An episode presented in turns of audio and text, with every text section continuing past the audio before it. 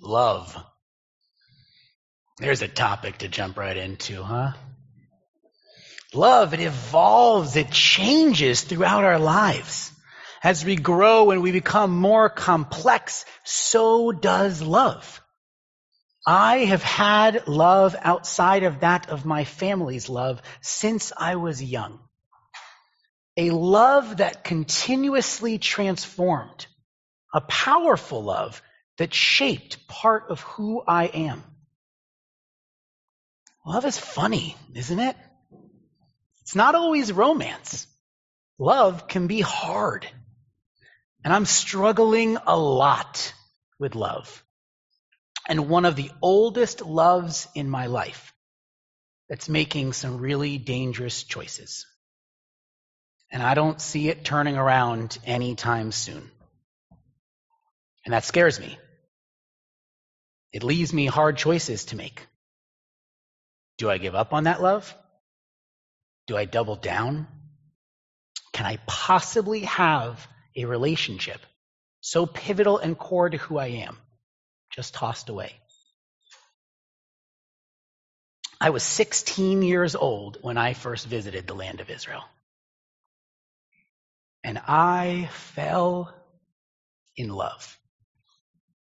It was a mixed, complicated experience, and I struggled for a long time to figure out what box to put that relationship in.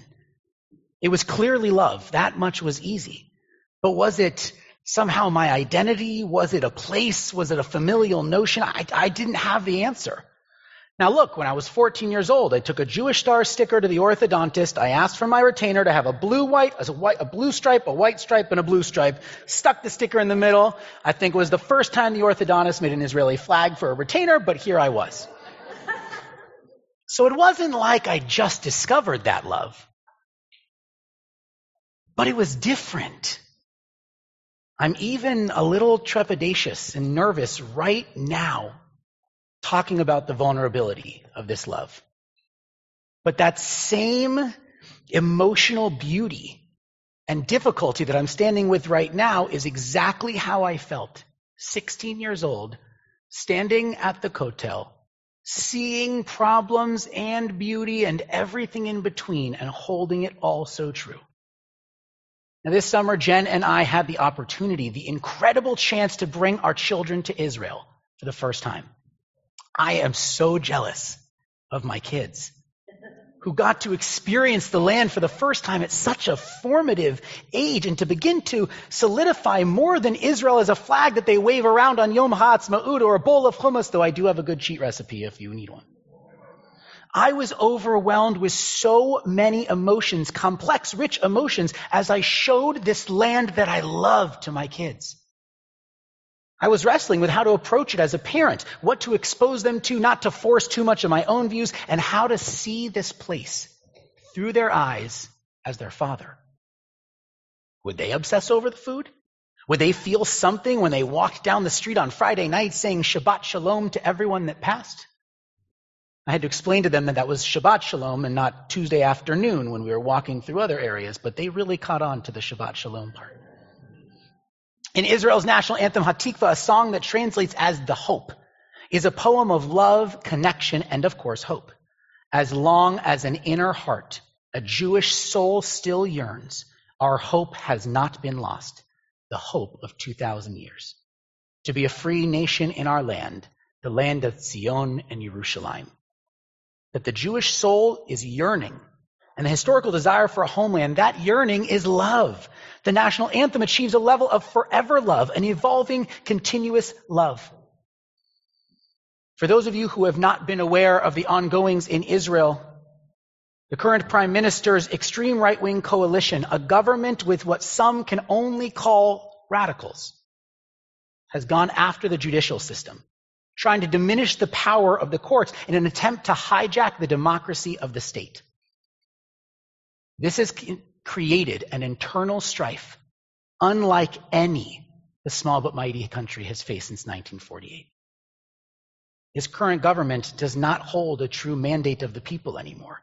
And they've been strategically stripping away at social progress and deconstructing the building blocks that others have laid out with an extreme motivation behind them.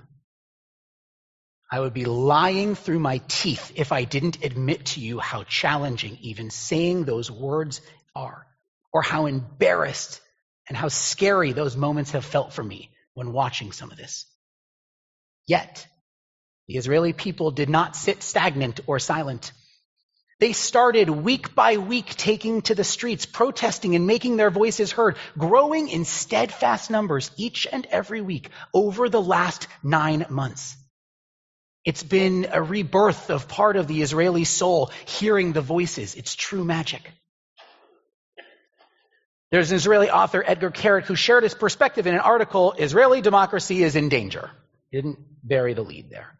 In Keret's observation, he said the protests are unlike anything he's ever seen in his life. It crosses all political divides. He says, my whole life, I've never been to a demonstration with so many people with whom I had nothing else in common with except for demonstrating. To my left were hipsters. To my right were high-tech entrepreneurs. Behind me were communists, a range of rich and poor people, and the army and consent and conscientious objectors. And what they all have in common is not being willing to lose their democracy. And others have called out for our involvement. At different points over the last decade, I have heard things. I've been told to my face, if you don't live here, how can you comment? If you're not going to be here, how can you possibly say anything?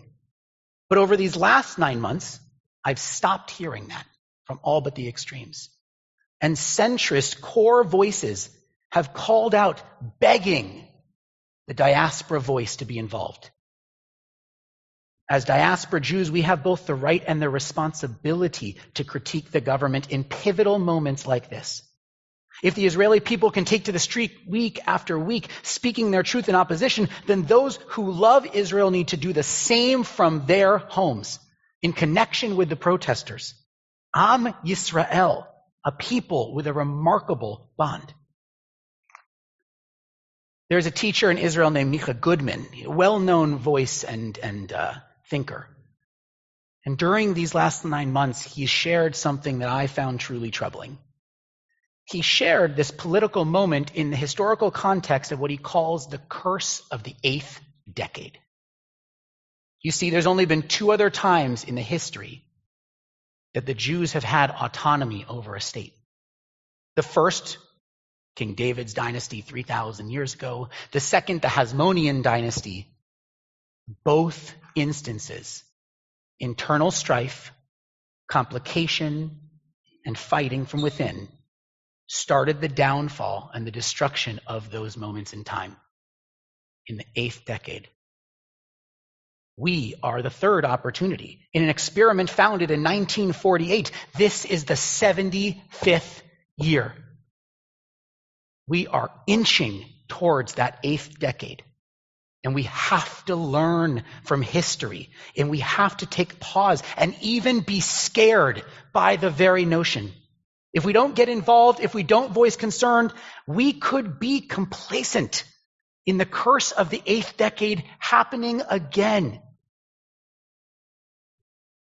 And this should illuminate a responsibility in all of us to understand that blindly supporting Israel without criticism is not an act of love, but an act of fear. If you are so fearful that you are not willing to say anything, that isn't love. Love and loving something, you speak. If you believe in a strong Israel, you have nuanced and thoughtful conversations. The love is critical. And if we simply blindly support and reject any criticism, we're actually hurting the longevity of our homeland. On Rosh Hashanah, I talked about being comfortable in landscapes of external and eternal change and transformation. And just as we find grounding in our own changes, we have to find that grounding in our relationship with Israel as well. Change is not a sign of instability, but a hallmark of vibrant, living nation. Our love must be adaptable and resilient to accommodate this dynamic future. And these protesters have shown that the true soul of Israel is not lost at all. They have linked the words of Hatikva, Odlo Avda Tikva Tenu. They have preserved the true hope within their words. Their actions have made clear that the citizens do not support the dismantling of democracy. They have showcased that the heartbeat of reason still beats loudly in their land. This summer, when we were there, I was fortunate enough to be at one of the protests. We were staying just minutes away from the house of the prime minister, and as I walked to the protest, I was around thousands of Israelis, smiling and laughing and cheerfully walking to allow their voice to be heard, tying the flag around their neck as a cape, truly happy to know that their voice mattered. And it prompted a very real soul searching for me. Being both loving and critical is a sign of nuanced and thoughtful relationship. The same nuance that is reflected in our name, Yisrael. We invite our entire community on a regular basis to wrestle with the most basic tenets of our faith. Not sure you believe in God? Fine. Don't know what kind of diet you want? Doesn't matter. You wrestle with your own version of Judaism. You connect however you need to connect. And yet, when it comes to Israel, somehow we cowered pull back and say there's a right way to do Zionism. There's a right way to engage and love. There's nothing I care about in this world, nothing that I deeply love and I want to succeed that I would ever, ever support without engaging and voicing concerns in moments that matter. In our tradition, there's a moment, uh, notion of tochecha, an idea that says when you see something and you see someone doing something that doesn't hold up to Jewish value, you must speak out. Make no mistake. Critique is an act of love and a call for Israel to fulfill its promise to be a democracy and a just society. And if we don't, we may have to contend with a world without an Israel, as unthinkable as that is to say. And I assume for many of you it's unthinkable to hear.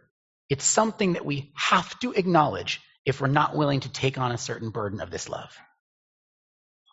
It is extremely challenging to think of something you love being threatened from within. It hurts our hearts to think of something, someone we love being threatened from within. But our love for Israel is not simply an emotional love. It's a committed love. And the thing about committed love is that while steadfast, it is soaked in responsibility and active participation. You each deserve your own relationship with Israel. You each deserve to have your own deep and critical and curious relationship with our homeland, one that brings you to all these different spaces of love and hope. We're being given permission from within we're witnessing the vitality and resilience of the Israeli spirit. We have the chance to feed that spirit in this moment. The same spirit that allowed a group of dreamers to establish a vibrant country, truly one that has the potential to be a light to the world. I fell deeper in love with Israel over these last nine months. Nine months.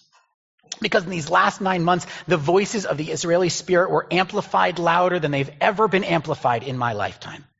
I have faith in that Israeli soul. The soul that can withstand strife, the soul that with a nurturing and loving acts from diaspora can lead to a more whole version of the state.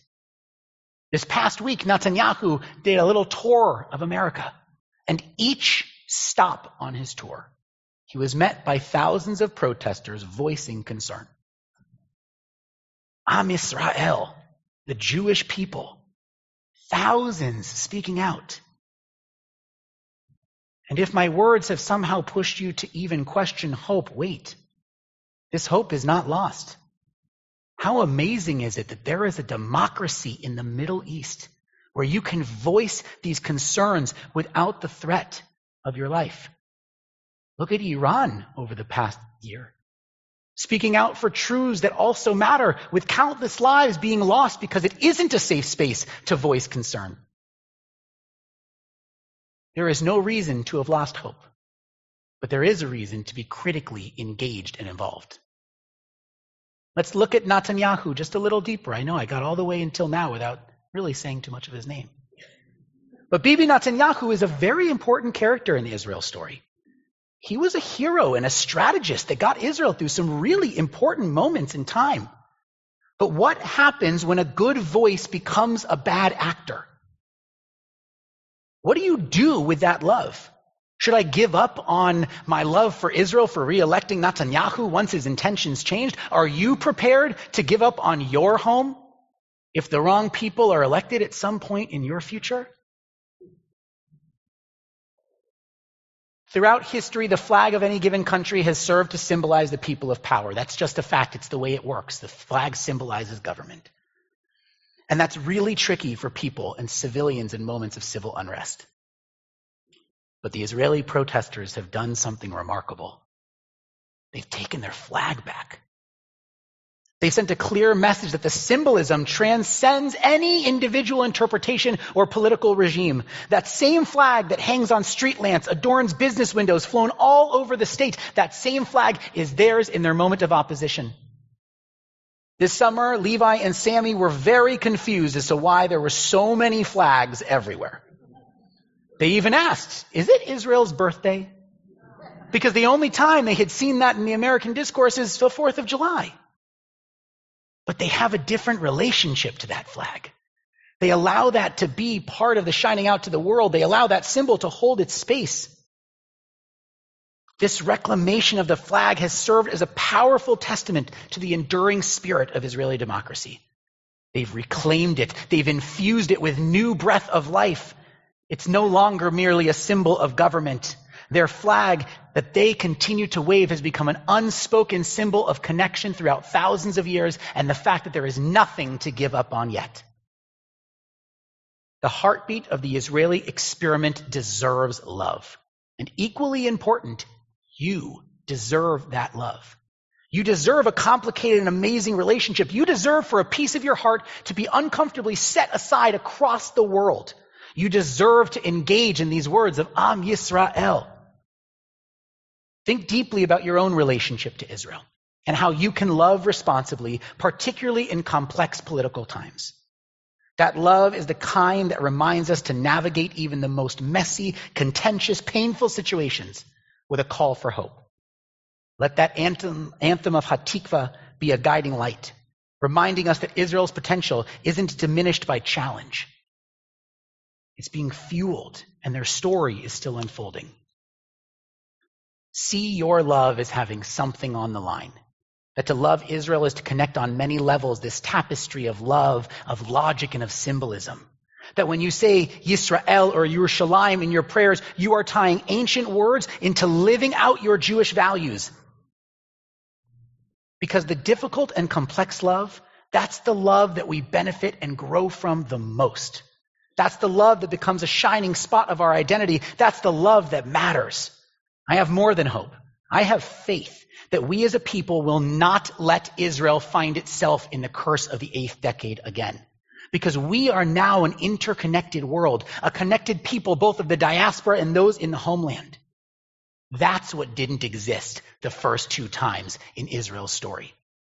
We are the variable to the dilemma. And if we decide to face the state with apathy and not with an active love, then why shouldn't history repeat itself? We are Am Yisrael. The great experiment isn't separate from our experience. The great experiment is part of us too. Let us hold the hope that as a collective love and as an action of the people, both within and outside of our homeland, we can guide it towards a future that aligns with its deepest and truest values. Am Yisrael Chai.